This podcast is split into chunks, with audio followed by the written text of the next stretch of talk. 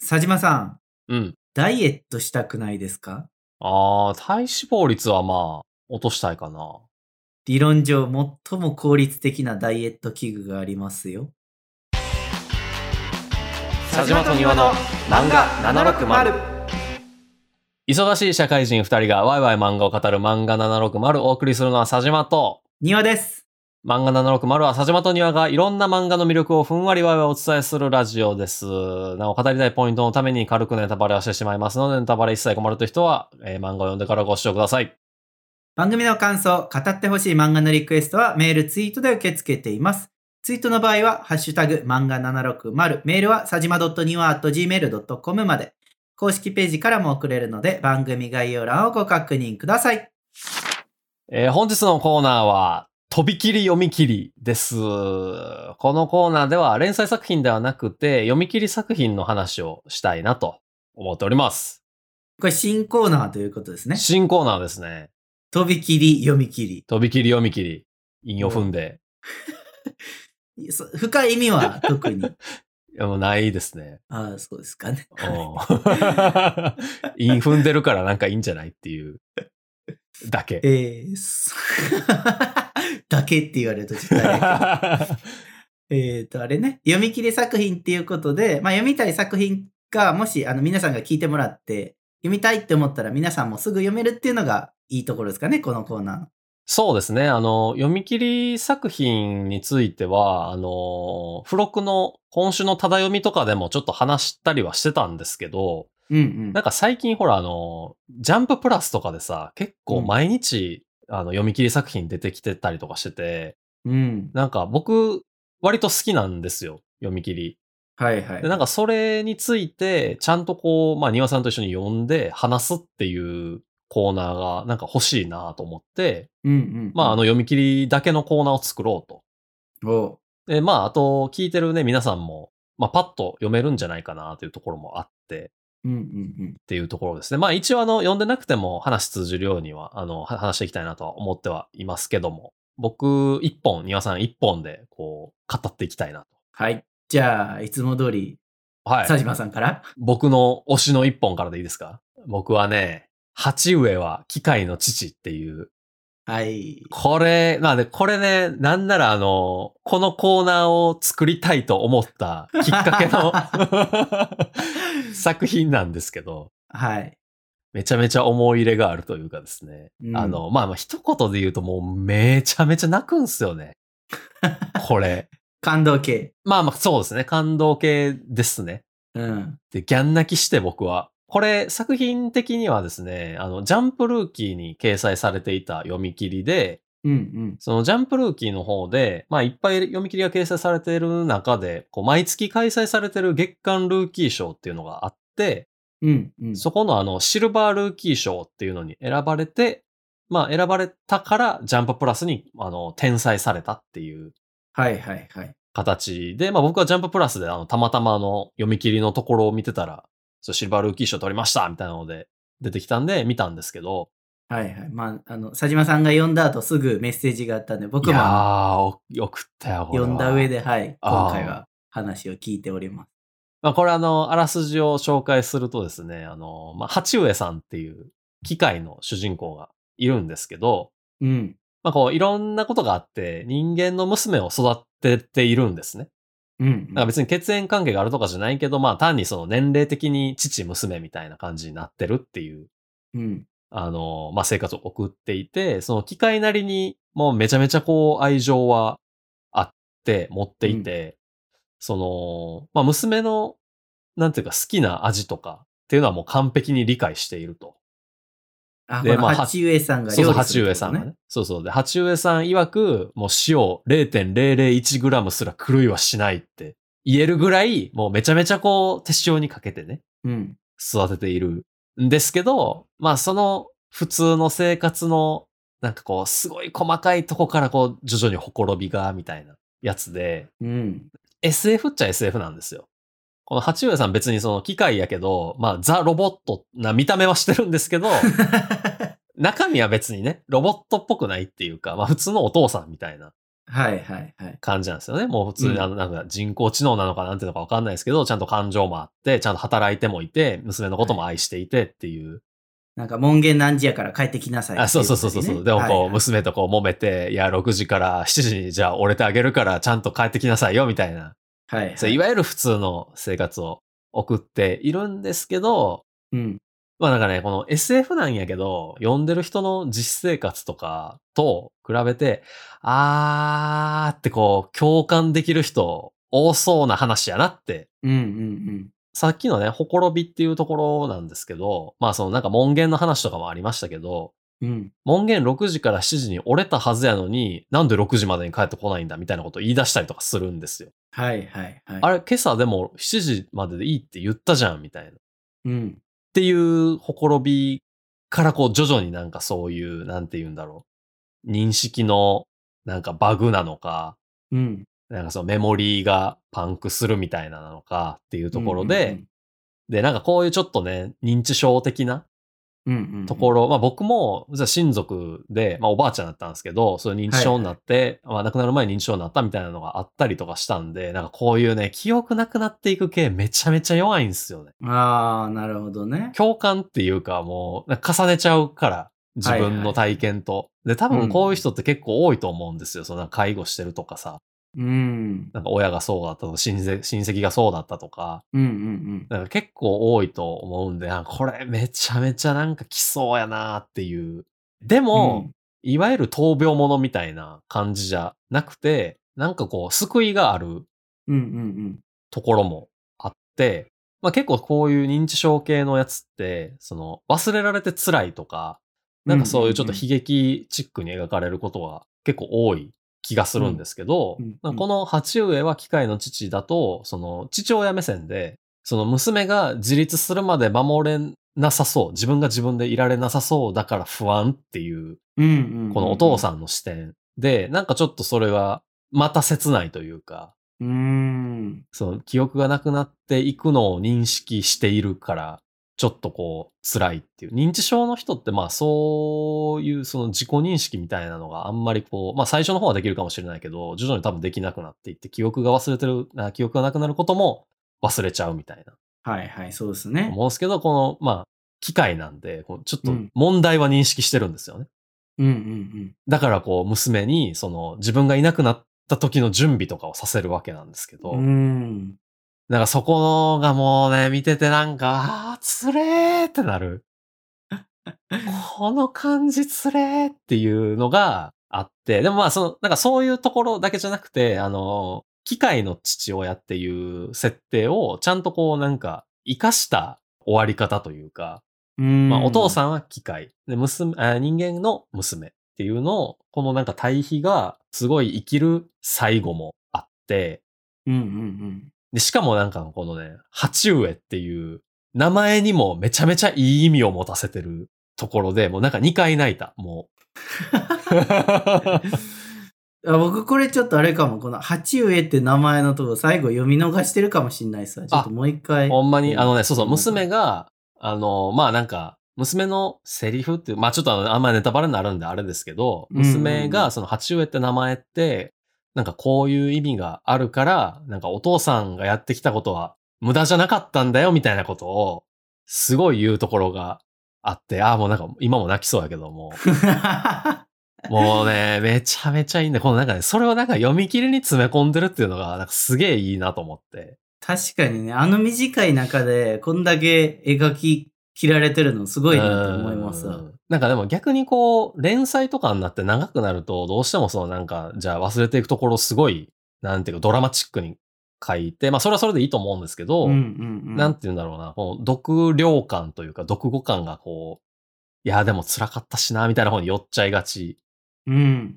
な気はするんですけど、うんうんうんあの、なんかこう読み切りだったからすごい爽やかに読み切れたなっていうのがあって、あ、なんか久しぶりに、あ、めちゃめちゃいい読み切りに出会ったなっていうのが、なんかすごい良かったなっ ていう。最後ちもょうっと。感動しす ぎて言葉に詰まっているややもうね、ほんまいいんすよ、これ、マジん。で。いや確いやかでもにね。これで、これ読んで、なんか、あ、ちょっとなんか読み切りすげえなと。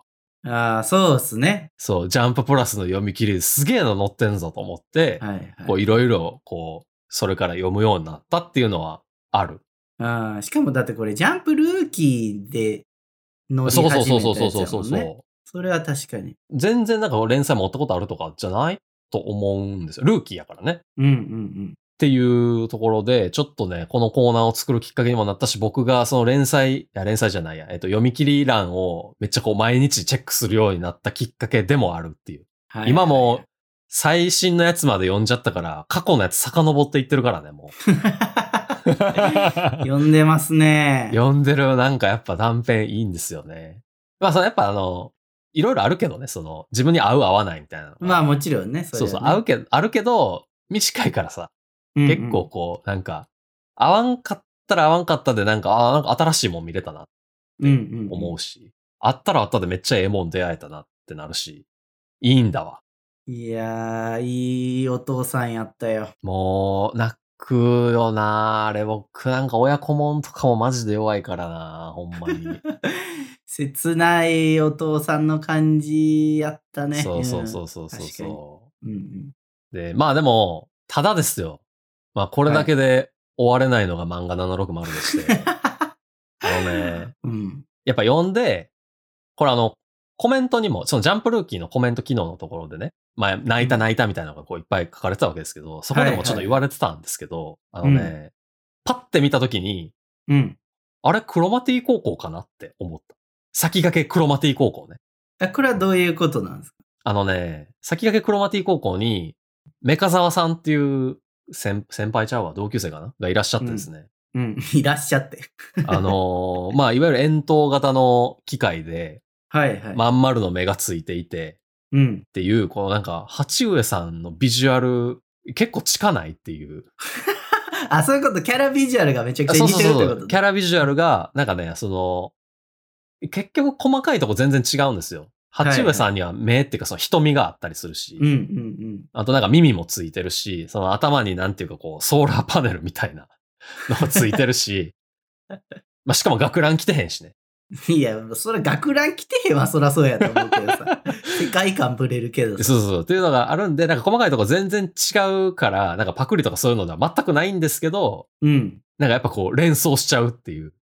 いや、もしかしたらリスペクトが含まれてるんじゃあかもねもしかしたからもね。わかんないけど。いや一瞬、最初ほんまになんかギャグ漫画かなみたいな。なんでこう、パッて読んだら、お、めっちゃ似てるやんと思ってパッて読んだら、なんかすげえいい話やったから、そこのギャップで殴られたっていうのもあるかもしれない。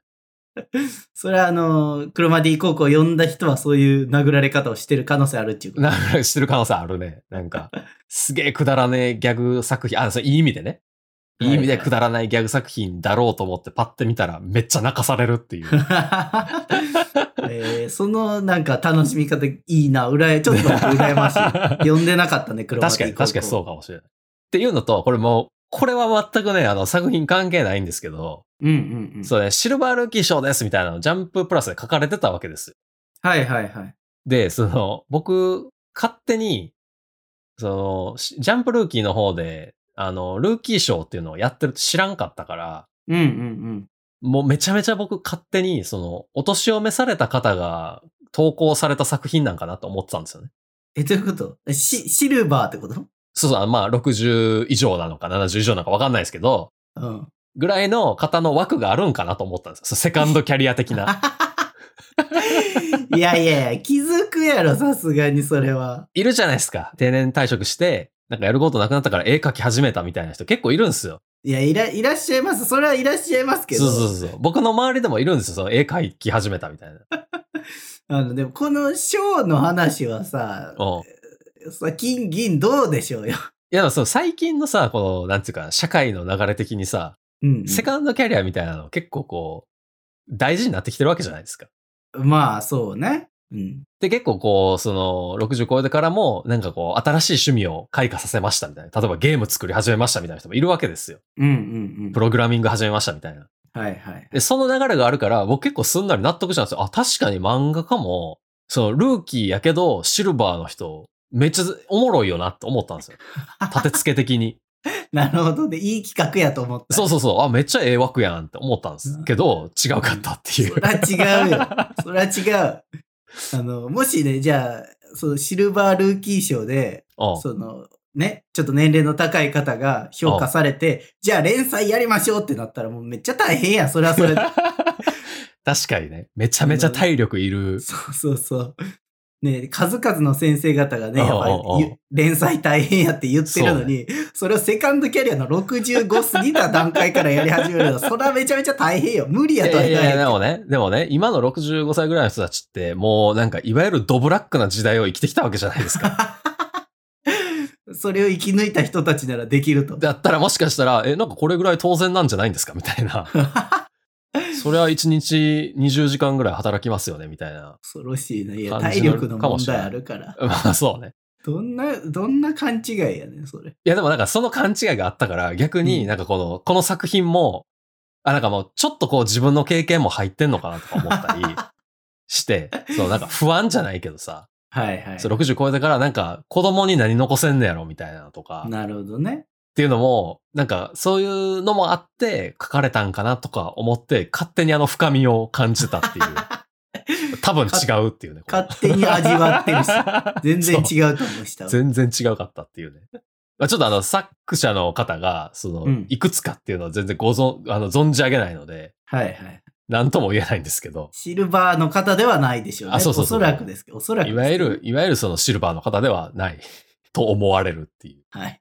全然違うところでちょっとしんみりしてたっていう話もあったりします。なんで、そのいろいろ思い入れがあるんですよね。いやいや、いろいろ思い入れあるのに、最後のでなんかぶち壊した感あ るわもん。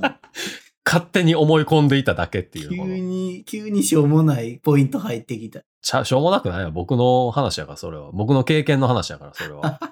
しょうもないとか言わんといて。せっかく前半、いい漫画やなとか思ってたのに、なんかシルバー世代が、みたいな言われても。シルバー人材ね。 じゃあ、そろそろ僕の方の読み切りも紹介していいですかね。はい、ちょっとお願いします。あの今回僕があの選んだ読み切りなんですけど、はいはい。えー、減量機械っていう、おジャンププラスで、はい、掲載された読み切りですね。 かぶせてきたね。あのー別使いに物。示し合わせたわけではないんですけど、くしくも被るというね。そういう縛りでいこうか、これ から。いやいや、それはだいぶしんどくなるからやめ ようそれは大変やわ。はいはい。えー、この減量機械、まあ、あら、あのー佐島さんも読んだと思うんですけど、うんうんうん。あらすじをちょ軽く説明しておくと、えー機械化が進んだ世界で、あの、幼い妹と2人で暮らす工場勤めの、あの、まあ、貧乏な少年が主人公でありますと。はいはいはい。これ人間のね。人間のね、あ、そうそう。人間の主人公ですね、今回は。で、えーその彼が、えー職場でダイエットさせるロボットの開発協議会への参加を上司から命じられるところから話がスタートするんですよね。うんうんうん。で、まあ、機械化が進んだ世界って言ってたんで、まあ、ロボットのおかげで、まあ、めちゃめちゃ世界が便利になってるんですよね。うんうん。で、そのせいで、肥満になってしまった富裕層を、それまたロボットで治そうっていう流れなんですよ。考えはいはいはないんですよね。はで、彼が、その、競技会に参加して優勝できたら、解雇を取り消しにしてやると。い。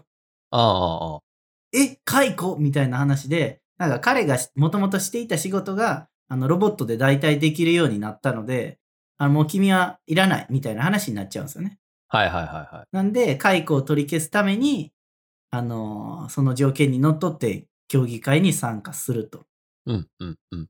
で、最初日程に彼はめちゃめちゃ貧乏なので、工場勤めの稼ぎでは、その妹との生活っていうのはかなりギリギリで、満足に食事も取れないと。もうカップヌードルを自分は買わずに妹にだけ買うみたいな。そうですね。感1じですね個150円弱ぐらいうんのうんうカんップヌードルを妹のためだけに買うのがやっとみたいなうんう感んうじんで。うん。でまあそんな貧乏な状態で、で、さらに富裕層はですね、めちゃめちゃ金を持ってるわけですね。はいはいはあのーその主人公の上司のやつは目の前でご飯をめっちゃ食べてたりするんですけど、ぐちゃぐちゃ言いながら、い。最近また太っちゃったよ、みたい な。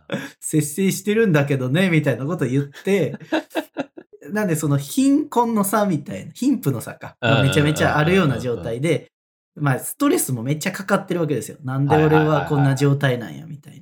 まあ、そんな極限状態の中で、彼が思いついたダイエット機械とは、っていうところがね、まあ、最後につながっていくんですけど、ああの、こうか不幸か、自分の会社の社長がですね、そのダイエット機械のモニターとして体験することになるんですよね。あ。はいはいはいはいはい。で、実際に体験してもらってっていう流れになるんですけど、まあ、ここでね、あの、競技会の司会者がロボットだというのもまた、こう、いい味を出してくいるわけや、ですこれよかったっすね。このなんか淡 々と、淡々と、これは新記録が出ましたみたいな。これは人間の司会者ではそうならなそかうったのそうで。そうそう。人間の、あの、観客はドン引きしてるのに、この司会者のロボットだけすげえノリノリで進めてるっていう。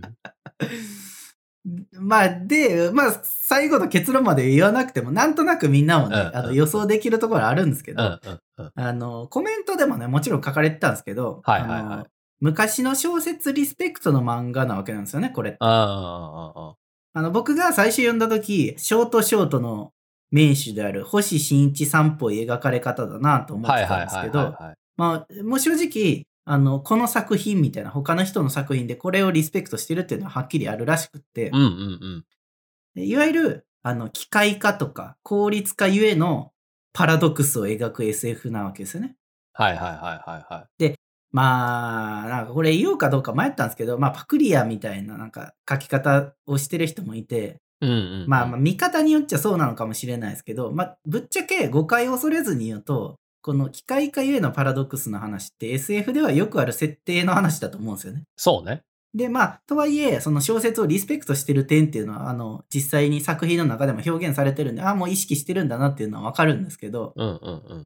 まあ、でも、なんか僕自身は結構面白く読めて、なんていうかね、随所にあの皮肉が込められてるのがすごく好きで、はいはいはいはいはい。実際に競技会に参加しろって言ってきた上司が、セリフの中で、人間死ぬ気でやれば何でもできるってねって言ってきたりとか、 あとはあの、主人公がダイエット機械を思いついた時のはいはいはいはい。表情というか顔というかね、ああああああはあ、こうすればみたいな追い込まれた時のひらめきみたいな ね。あのこ感こじはにですね。ね、なんか皮肉がすごい込められてる、はいはいはいはいはいはい。いいなと思いつつね。あとね、途中であの上司がご飯食べてるシーンがあるって言ったじゃないですか。うんうんうん主人公の。前でご飯を食べてる。この時に、お寿司を食べてるんですよ。はいはいはい。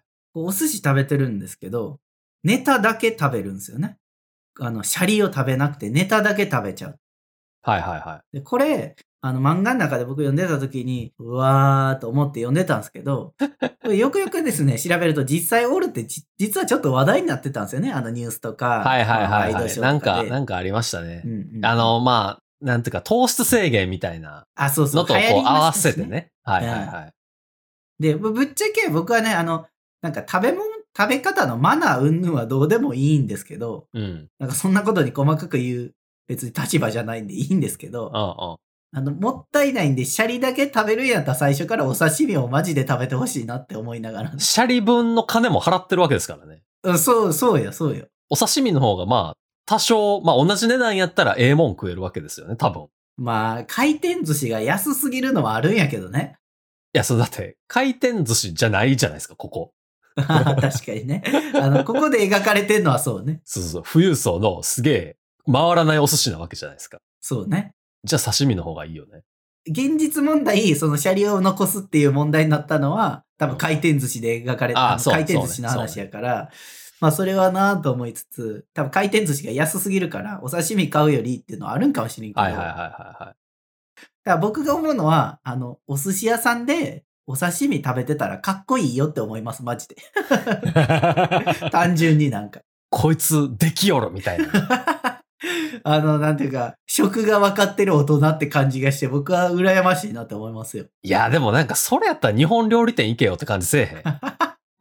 あの、でもなんかお寿司屋食んなよみたいな。 いや、お寿司屋さんの、まあ、お刺身だけやったら問題やと思う けど、でもお刺身食べるっていうのは割と、まあ、普通にあるんちゃうかな。お寿司屋さんでうんうんうん。えー。まあ、もちろん後でお寿司は食べるんですよ。ああ、寿司の間にってことね。あそうそう、先はいはいにはいちょっとお刺身食べてお酒飲んでみたいな、なんかたましあ、なそみれは方確みかたいなに。、それは確かにいいわ。そう。だからそういう楽しみ方したらいいんちゃうかなと思って、はいはいはいはい。回転寿司もメニュー増えてるんで、ギリギリお刺身なくはない気がするんですよ。ああ。なんかあの、シャリ少なめとかはなんか出てきてる気がする。あ、なんかそれ見たことありますねうん。確かに。なんかあった気するな。うんうんうん。まあね、その、糖質制限したいという気持ちはわかるけどね。はいはいはいはい。うん。で、これね、あああ。の、まあ今ちょっとなんか一般論的なところを喋ってたんですけど、あ実はですね、僕実際に回転寿司でシャリを半分しか食べてない人を見たことがあるんですよ。ええこれちょっとびっくりして初めて見たんで、その時に。はいはいはいはい。あの、テレビとかじゃなくて。まあ、あのの、減量中なんですかね。お寿司2貫乗ってて、ああ、あ1貫のシャリはもう横に置いといてあ。あ、、半分ってそういうことね。 1貫分のシャリを半分にして はいはいはいは食べるみたいな。い。へえ。で、わーと思って、こんなん実際やるんだと思って見ててああ、、あまあそこまではなんか衝撃やったんですけど、その後、その一貫分のシャリが残るわけじゃないですか。あ、ああ。はいはいはいはそれを、あの、タッパーに入れて持ってくる人がいて、なんか、ちょっと混乱しました。い。それでも家でも、お刺身さえ買ってくれば、寿司を食えるってことなんでしょうね。うん、そういうことやと思うんですけど、でも多分お店的には、あの、やめてくださいって言うじゃないですか。どうなんすかそれって。でも、一応その分のお金は払ってるわけじゃないですか。そうそう、そそれってなんか僕もね、ちょっとそれを思って調べたんですけああああど、非常に難しいところで、はいはいはい。飲食店は、ああその、物を売ってるわけじゃなくて、料理というサービスを提供してるっていう概念もなくはないっていう話で、え、それ法律的にってこといや、法法律的にじゃなくて、お飲食店側の考えとしては、ああ、はいはいはい。なんか難しい考え方やなと思って。なるで、ほどねまあい、いわゆるよく言われるのは、衛生面ですよね。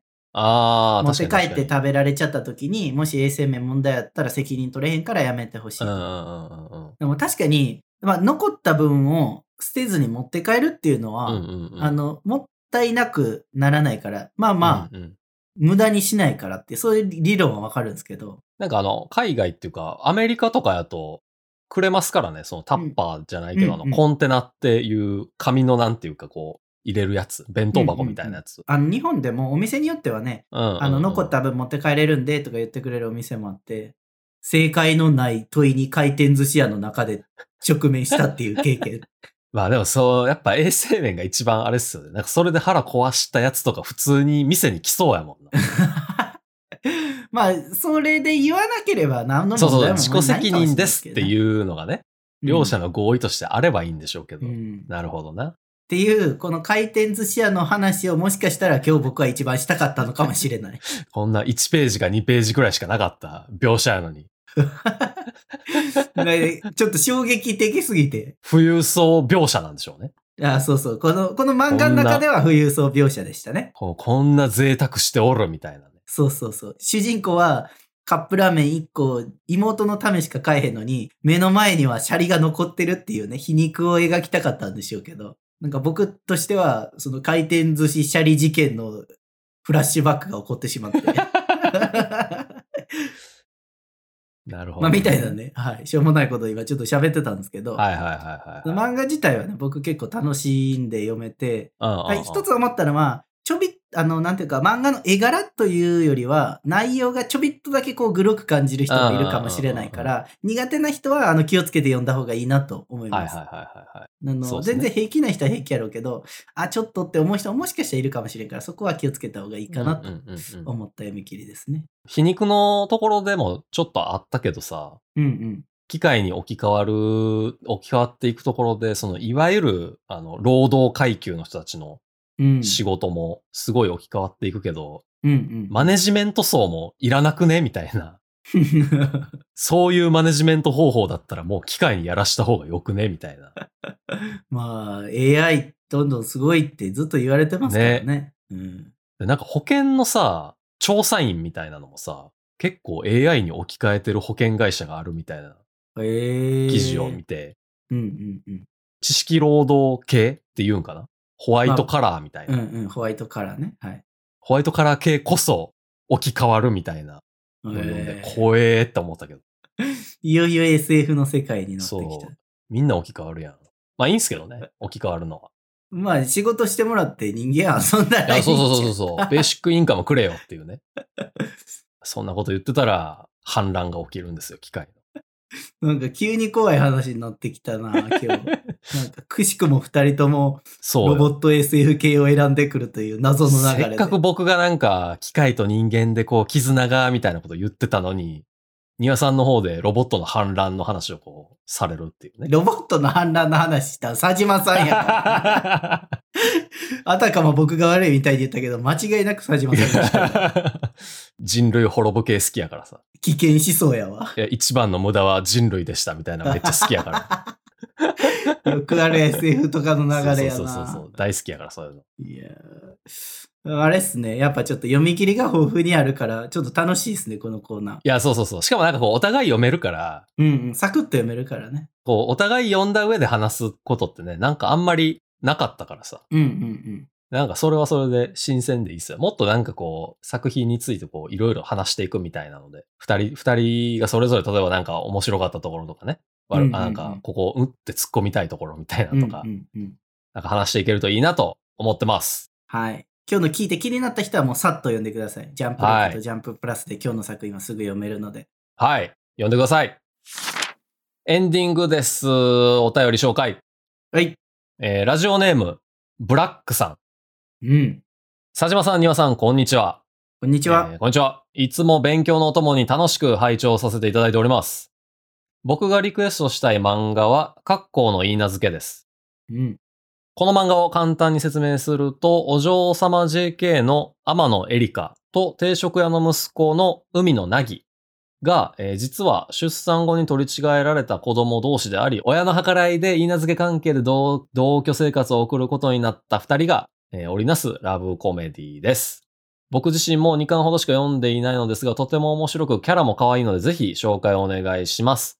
追記、僕はヒロインのエリカが一番可愛いと思います。お二人も意見よろしくお願いします。ちょっとね、あの、あらすじがいまいちわからんかったんですけど、ああ、ああ、あ出産後に取り違えられた子供同士が、あ。あまず出産後に取り違えられた子供同士っていうことは、えっと、それぞれの両親が逆になってるっていうこあとよね。そうそうそうそうそそういうう。ことよね。なんか僕、アニメのあらすじだけなんかで見てうんうんたところ、その、天野エリカちゃんが、なんかこう、言い名付けがおるとうん。はいはい。言われて、え、そんなん嫌なんですけどってなって、うん。ちょっとこう、海野なぎくん知り合いやったから、ちょっと彼氏のふりしてくれと。っうんうん。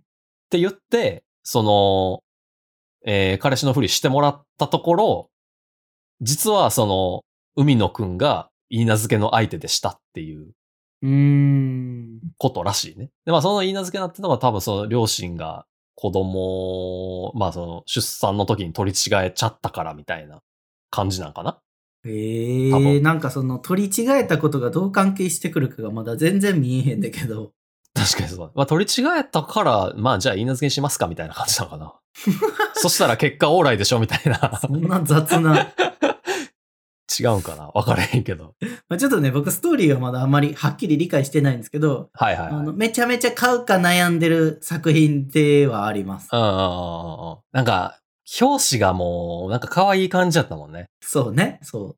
なんか、庭さん好きそうな。いやいやいや、それなんかかそわういいいうレッテルを佐島さん貼ろうとしてくるけどさ、可愛いそういうことじゃな感い。じのね。そういうことじゃない。